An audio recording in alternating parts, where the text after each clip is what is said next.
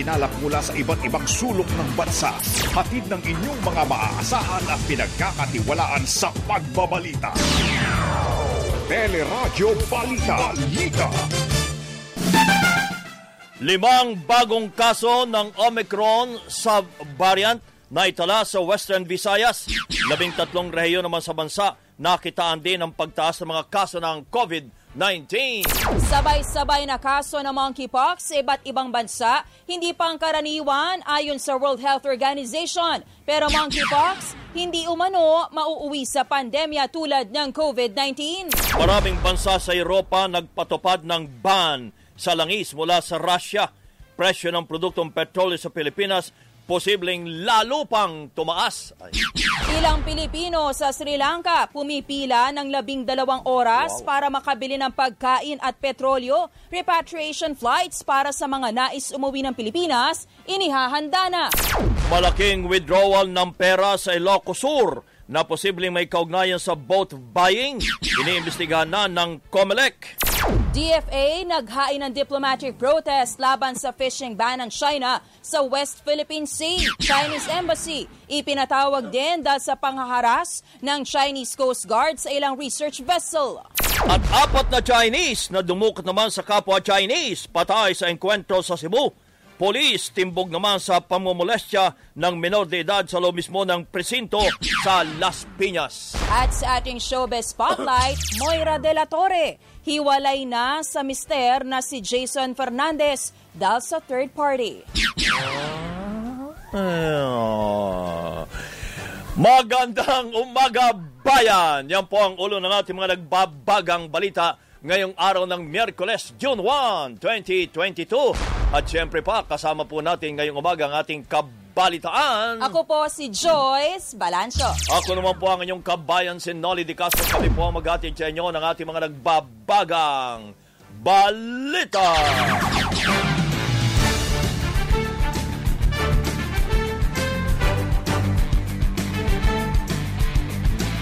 Samantala, iginiit ng World Health Organization o W H O na hindi pangkaraniwan ang sabay-sabay na kaso ng monkeypox sa maraming bansa. Sinabi ng W H O na dalawampu't tatlong bansa na ang may kumpirmadong sakit o kaso ng sakit, kung saan pinakamarami ay sa Europa na umabot na ng mahigit dalawang daan. So we've only had a few cases Uh, that have been detected or reported by, by national health authorities. Over the last five years, we've had um, less than fewer than ten cases. So now we're seeing a very different picture. So that is why uh, we are, as a health organization, we're concerned because countries that are now seeing these cases, they need um, they need guidance, they need support because they have not seen this particular disease before. Naniniwala din ang W H O na hindi mauwi sa pandemya ang monkeypox. Tulad ng nangyari sa COVID nineteen, may bakuna rin umano laban sa monkeypox at uh, gumagana rin ang bakuna para sa smallpox. For the time being, uh, supply is limited. And for the time being, the recommendations are that those who may be exposed to someone who has monkeypox, in other words, a contact who's at high risk, may be offered vaccine where it's available. Naniniwala rin ang Department of Health na hindi mabilis nakakalat ng monkeypox sa general population kumpara sa COVID nineteen. Iginit din itong iba ang monkeypox sa chickenpox at tigdas. Pantal, sa isang taong may monkeypox ay nagsisimula dumarami sa bandang bibig at mukha kumpara sa chickenpox na nagsisimula sa katawan.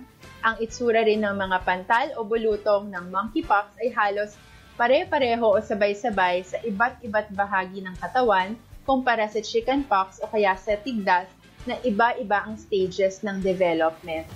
Si D O H Health uh, Promotions Director Doctor Beverly Ho. Lima pang bagong kaso ng Omicron subvariant ang naitala sa ating bansa. Nasa Western Visayas ang mga kaso ng B A two twelve one kung saan tatlo ang returning overseas Filipinos habang dalawa ang local cases. Lahat po sila fully vaccinated at natapos ng isolation kaya itinuturing ng recovered. Sa huling tala naman ng Department of Health, umabot na sa mahigit three million six hundred ninety thousand ang mga kaso ng COVID nineteen sa ating bansa. Ito'y matapos madagdag ang nasa one hundred thirty-three na bagong kaso habang wala naman nadagdag sa mga namatay. Mula sa minimal risk, tumaas naman sa low risk ang nasa labing tatlong rehiyon sa bansa dahil sa pagtaas ng mga kaso ng COVID nineteen. Pero ayon po kay D O H Technical Advisory Group member Doctor Edsel Salvania, hindi masyadong tumaas sa mga kaso kumpara sa inaasahan noong panahon ng halalan. We actually expected an increase much higher than this. Um, what we're seeing now is about two hundred cases a day. What that te- is telling me is even as we increase our mobility drastically, we're not seeing drastic increases in cases. And why is that? Because our interventions are working. You know, everyone's wearing their masks, everyone's uh, vaccinated, people are getting boosted. Samantala, inirekomenda ng Food and Drug Administration na gamitin ang Moderna vaccines bilang primary series sa mga anim hanggang labing isang taong gulang sa bansa. Pero kailangan muna itong pag-aralan at irekomenda ng Health Technology Assessment Council. Sa ngayon, Pfizer vaccines pa lamang ang ginagamit para sa lima hanggang labing isang taong gulang sa bansa. Sa ibang balita, marami pong bansa ngayon sa Europa nagpatupad ng ban sa langis na galing naman ng Russia dahil nga sa ginawang pag-atake ng Russia sa Ukraine. Dahil dito aminado si Energy Director Rino Abad na posibleng lalo pang tumaas ang presyo ng produktong petrolyo sa bansa. Sa unang araw ng kalakalan sa world market, mahigit tatlong piso na ang itinaas sa presyo ng imported na diesel at gasolina. Wala tayong nakikitang event uh, for this week, for the coming week. Sana meron, pero wala tayong nakikitang event na pwedeng magpababa ng price. So talagang mataas ang indikasyon na magkakaroon ng increase next week. Ayon naman kay uh, Jetty Petroleum President Leo Bellias, posibleng umabot ng isang daang piso ang kada litro ng gasolina kapag lumala pa ang sitwasyon sa supply ng petrolyo. Ang nakikita ko dyan, may mga markets talaga na baka tumaas uh, ng more than ninety or close to one hundred or probably exceed one hundred. Pero nakikita ko naman na marami pa rin namang merkado na that would hopefully be below the nineties level pa rin. If, that's, if, if the world prices trend should continue. Sa ngayon po ay mahigit ninety pesos na ang pinakamahal na gasolina habang halos eighty pesos ang presyo ng diesel sa Metro Manila. Samantala, ramdam na ng industriya ng pagkain sa bansa ang kakapusan sa ilang raw materials tulad ng harina at shipping potatoes na ginagamit sa French fries. Bunsod po ito ng logistical problem sa mga produkto at ang nagpapatuloy na gyera ng Russia at Ukraine. Ayon kay Resto P H President Eric Teng, dapat palakasin ng pamahalaan ang lokal na produksyon lalo't nagpatupad na ng export ban ng ilang bansa bunsod na nagbabadyang krisis sa pagkain. Kain. Kabilang na dito ang India na nagpatupad ng export ban sa trigo. We're not hopeful that this thing will resolve itself very quickly. Uh, I think we need to have a backup plan and a management management plan uh, to compensate for these uh, reduction in, in supplies or unavailability of certain products. Uh, last night, I was talking to some of our members. I was encouraging them to look for more local alternatives. Nauna nang inihayag ni Agriculture Secretary William Dar na walang dapat ipangamba dahil naghahanda na ang pamahalaan sa posibleng krisis sa pagkain, kabilang na ang importasyon. Sapat din anya ang supply ng pagkain sa bansa, kabilang na ang bigas at gulay. Umalma naman ang Southern Philippines Fishing Association sa inaprobang importasyon na naman ng isda ni Agriculture Secretary William Dar. Sa naging panayam ng TeleRadyo, sinabi ni Southphil President J. Drick Johnson Yap na inilabas ang import permit sa kabila ng pagtutol ng National Fisheries and Aquatic Resources Management Council. Hindi mo no kailangan mag-angkat ng isda lalo't nagsimula na ang fishing season noong Marso at sapat pa ang supply ng isda sa ating bansa. Kasulukuyan din natin ngayon sa second quarter naman, season talaga ng fishing. Okay. Uh, lahat po may huli. Uh, sa report po ng aquaculture, hindi pa po nila na ma-maximize ang mga produksyon nila dahil nga o, bagsakan pa rin ho ng presyo sa uh, tilapia, tilapia at saka bangos. Oh. Uh, kahit municipal fisher folk po, nag-report po din sila sa uh, meeting na bas, uh, continuous pa rin po yung mga huli nila. So hindi na hindi ho namin naintindihan, na-shock na lang po kami na lumabas yung uh, panibagong C N I uh, ng importation. So hindi po namin ho alam uh, na may may panibagong uh, napirma na import permit. Noong pong uh... Samantala, sa ibang mga balita naman, ilang Pilipino sa Sri Lanka ang pumipila ng hanggang labing dalawang oras para makabili ng pagkain at petrolyo. Sa panayam ng TeleRadyo, sinabi ni Zara Munib na may asawang Sri Lankan na maraming Pilipino ang hirap o hirap sa pagtaas ng presyo ng mga bilihin at kakulangan ng supply ng petrolyo bunsod ng lumulubong utang ng Sri Lanka. Malayo pa niya bago maibalik sa normal ang sitwasyon sa bansa doon. So far po, uh, ganun pa din po yung sitwasyon.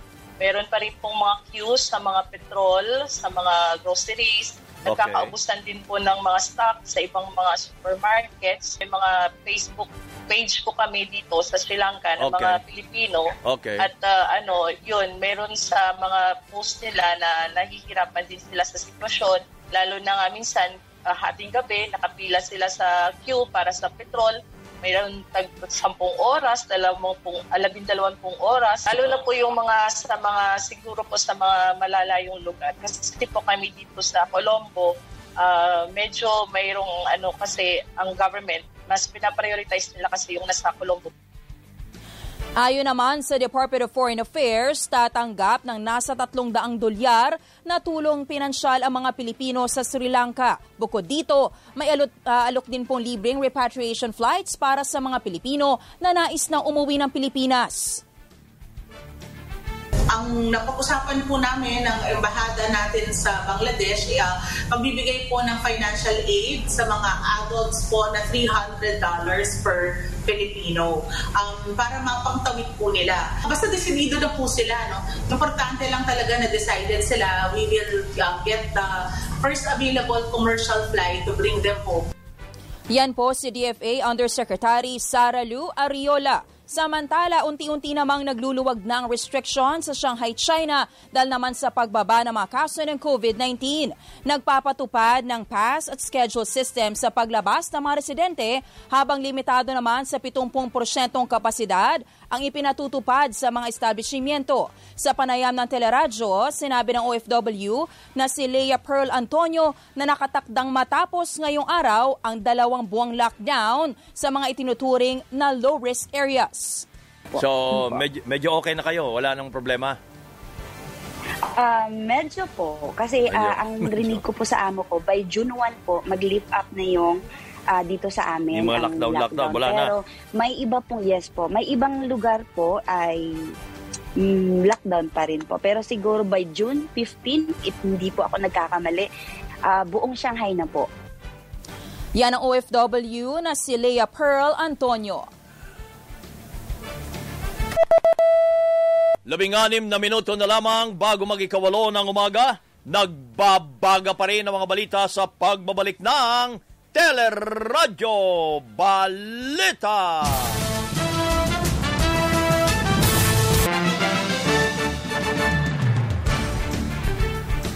Samantala, naalarma ang ilang grupo sa lumulubong, uh, lumulubong uh, utang ng ating bansa. Sa naging panayam ng TeleRadyo, sinabi ni InfraWatch sa uh, P H Convener Terry Redon na dapat bantayan ang napiling economic managers ng Administrasyong Marcos, lalo't ilan dito ang galing sa Administrasyong Duterte na nagpatupad ng ilang economic policies. Sinimiti rin niya ang ilang miyembro ng economic team ang panukala na layong itaas at magdagdag ng buwis para mabayaran ang utang ng bansa. If uh, we are looking at more of the same uh, type of uh, economic team, baka kailangan ho talaga natin maging mapagbantay ho talaga kasi uh, unacceptable yung pong uh, package of reforms na gusto pong isubo ng uh, outgoing uh, economic team sa bago pong gobyernong ito. Noong Marso, umabot na sa twelve point seven trillion pesos ang utang ng Pilipinas. at inaasahang lalo pa itong tataas bago matapos ang taon.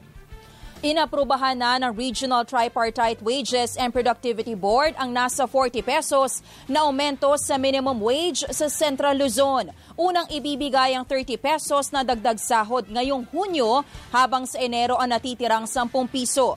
Dahil dito aabot na po sa four hundred sixty pesos ang sahod sa non-agriculture sector, habang nasa four hundred thirty pesos naman sa agriculture sector.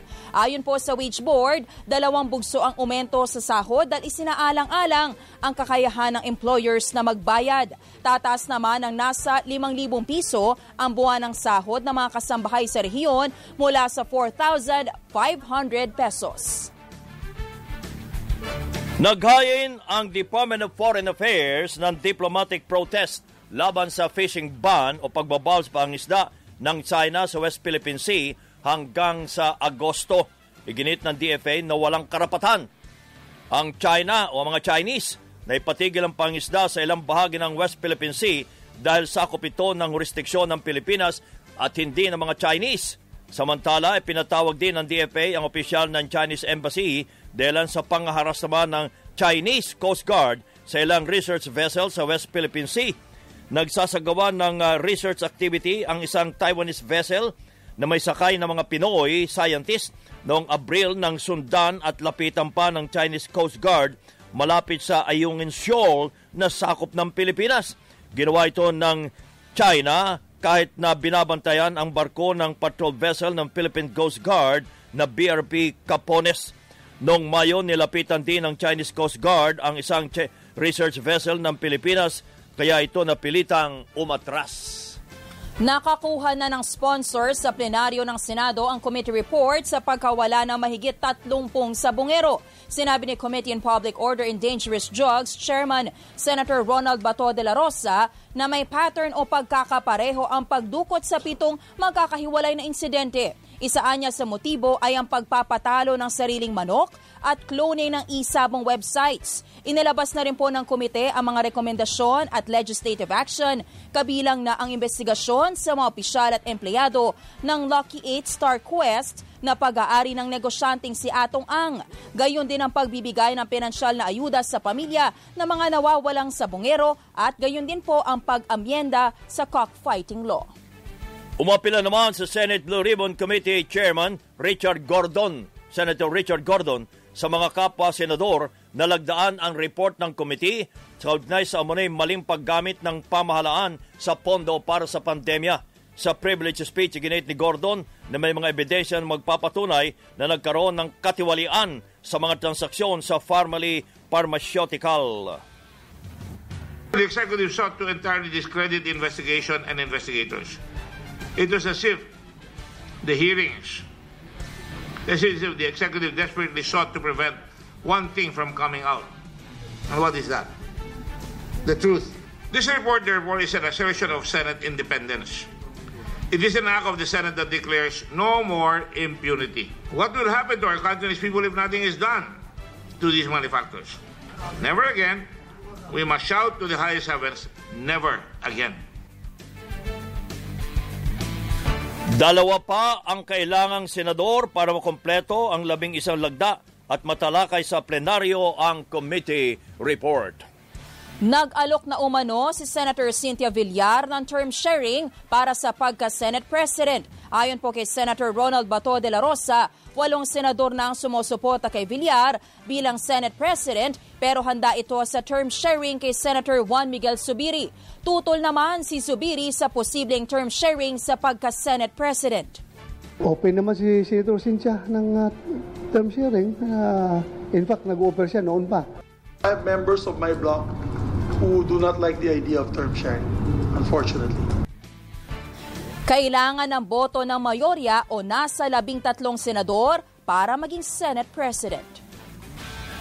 Apat pa lang mula sa dalawang daan at anim na pong national candidates ang naghain ng kanilang Statement of Contribution and Expenses o S O C E. Kabilang dito po ang Abono Party List, Senior Citizens Party List, Bisaya Gyud, Gyud, uh, Gyud Party List, at senatorial candidate na si dating P M P Chief Guillermo Elezar. Lain ng S O C E na matukoy kung Lumampas ba sa itinakdang limit sa gastos ng mga kandidato? Kabilang dito ang six hundred seventy-four million pesos na campaign spending limit para sa mga tumatakbong Pangulo at pangalawang Pangulo, habang two hundred hanggang three hundred milyong piso naman para sa mga senador at party list. Iginit ng COMELEC na kailangan ding magsumiti ng sose ng mga nanalo at natalong kandidato sa local elections, gayon din ang mga nag-withdraw sa gitna ng campaign period. Sa June eighth ang pinaka-deadline sa paghahain ng sose. Inamin ng COMELEC na may iniimbestigahang insidente ng pagwi-withdraw ng malaking halaga ng pera sa Ilocos Sur. Ito ay matapos makatanggap ng reklamo ng vote buying ang Anti-Money Laundering Council sa probinsya. Sa pagdinig ng Senate Committee on Electoral Reforms, sinabi ni COMELEC Commissioner George Garcia na dapat patawan ng mas mabigat na parusa ang mga sangkot sa vote buying dahil hindi na ipatutupad ang probisyon ng Anti-Money Laundering Law na nagbabawal po sa malakihang pagwi-withdraw ng pera sampung araw bago ang eleksyon. Mahigit isang libong reklamo ng vote buying ang natanggap na po ng Task Force kontra Bigay, pero mahigit isang daan lang ang umabot sa COMELEC Law Department at nasa labing dalawa lang ang nagtuloy ng kaso. Iginit naman ng ilang senador na bukod sa bumibili at nagbebenta ng boto, maaari ring parusahan ang mga lokal na opisyal na hindi inaaksyonan ang mga kaso ng vote buying sa kanilang nasasakupan. Anim na minuto na lamang bago mag-ikawalo ng umaga, pasang-awa ang gradong ibinigay ng ilang political expert sa anim na taong administrasyon ni Pangulong Duterte. Sinabi sa teleradyo ni U S T Assistant Professor Frederick Ray na hindi sana naging madugo ang war on drugs kung ipinatupad ng Administrasyong Duterte ang mga probisyon sa Comprehensive Dangerous Drugs Act. Kabilang dito ang pagtatayo ng rehabilitation centers sa bawat probinsya at pagkakaroon ng mga eksperto na tutulong sa rehabilitasyon. If we really want to serve, uh, to save our people from to save our people in general, uh, sana hindi natin sila pinatay. Trabaho ng Estado na pangalagaan at protektahan yung bawat isa sa atin, bigyan halaga yung buhay. Pero in its attempt to pursue an objective para linisin yung yung bayan natin, marami pong buhay ang uh, nadamay or nasayang.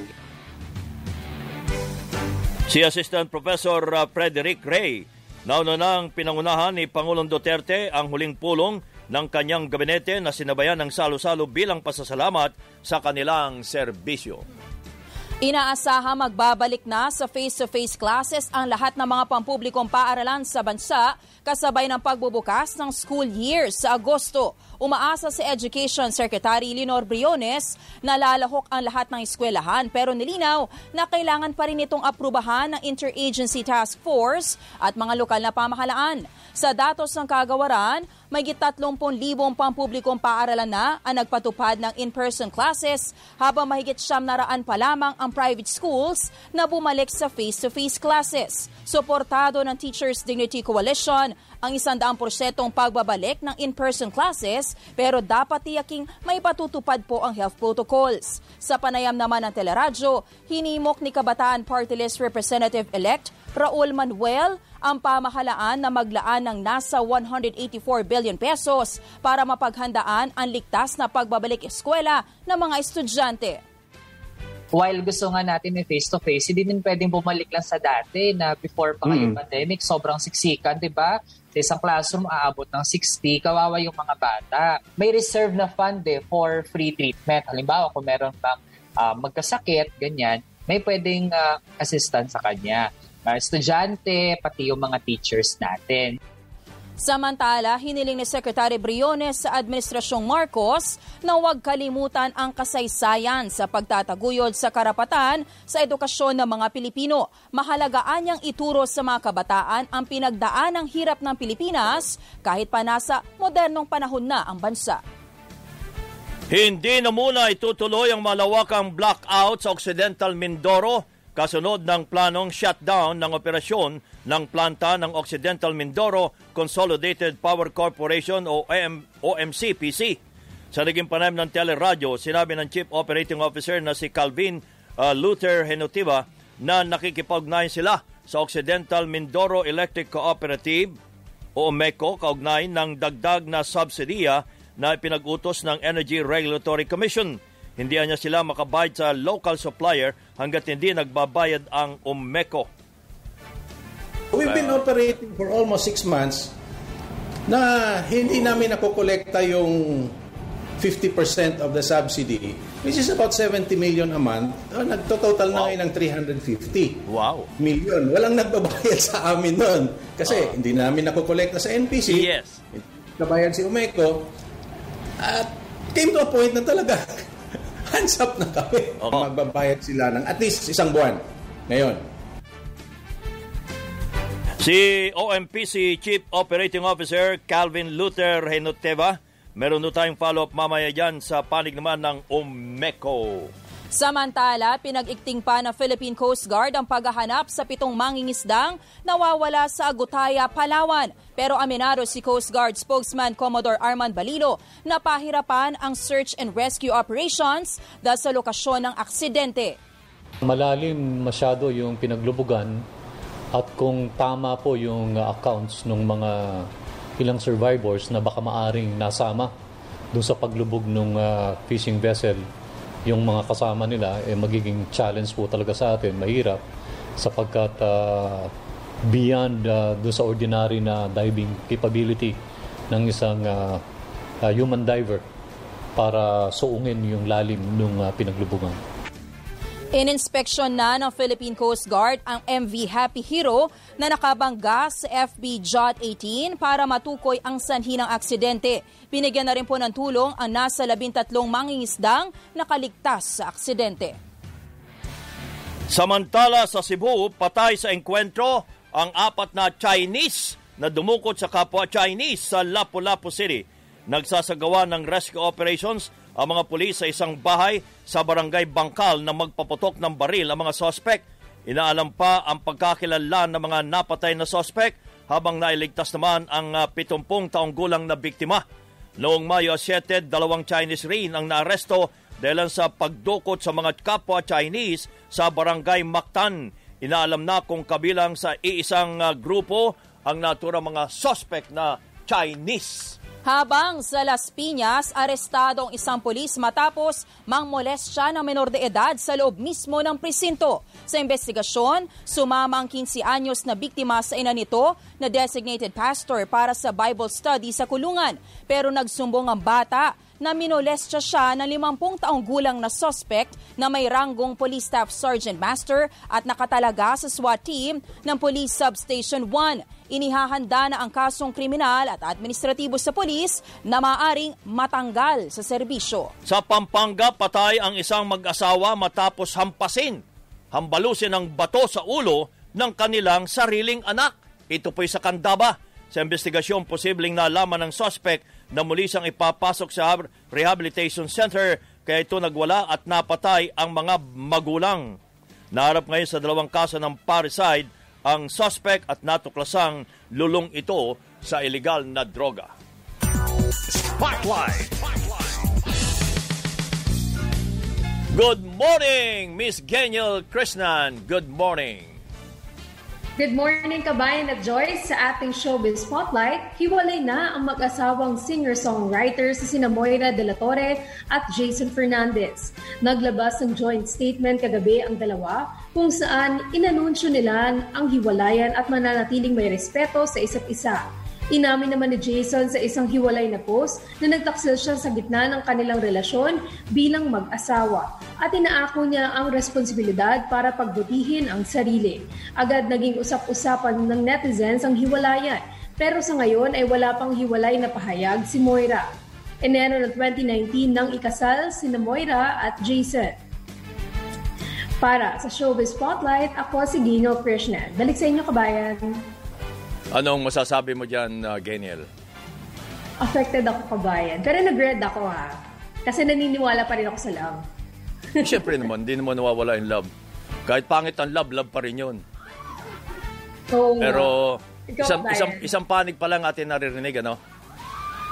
Yes, yung kay, yes, ano lang. Wala pa si Moira eh. Hintayin natin si Moira. No, no, si Moira, panig na ni Moira yun yata. Hindi po kay Jason yun, kabayan. Okay, okay, pero yung alam, sulat, yung sulat. Naman, eh. Clear naman, clear naman yung sinabi ni Jason na nagtaksil nga siya. And inako niya yun. Ah. Talaga, talaga diretso yung salita mong taksil. So, affected kami. Ang daming affected. affected kayo. Kabayan uh, trending yan kagabi sa Twitter. Uh, ah, ganun ba? And then may mga nakausap yes, naman, na, may nakausap naman ako na iwasan daw yung pangalang Jay. Ah, sige, talaga, hanapin namin si Moira. Ah, si Moira. Ano ka ba yan? Oh, pero ah, si Moira tsaka si Jason ha, baka sabihin ni Moira, one-sided tayo, gaya ng text mo sa akin tungkol sa Ormeco, sa Omeco. So dapat dalawa sila para uh, wag sabihin ni Pau na one-sided na naman tayo. Ah, sige, sige. Ah, si Moira ha, tsaka si Jason ha. Okay. Thank you, Miss uh, Krishnan. Pangalan niya? Genial. Kala ko Moira Krishnan. Moira Krishnan. Ah, Genial Krishnan.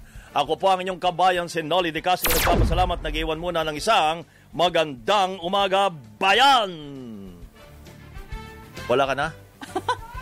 Hindi mo ako tinawag. Nagsalita kabayan. Ka na ba? Hindi pa. Ah, hindi ko pa nagsasalita? Ayaw ko talaga sa mga J, no? Oo, ayaw ko magsalita. Ay, sige. Ay, may mga mabait naman ng mga J, kabayan. Buti na lang ako, buti na lang ako K. Hanggang bukas mga kapamilya, ako po si Joyce Balancho. Ako naman po ang inyong kabayan, si Nolly De Castro. Papasalamat, ay, nagpasalamat na ako kanina. Nagpasalamat ka na. Talaga tayo, nagulo tayo dun kay, ano yun? Nagulo tayo dun kay, kay Jason at saka kay Mora. Antabayanan po ang ating palatuntunang kabayan.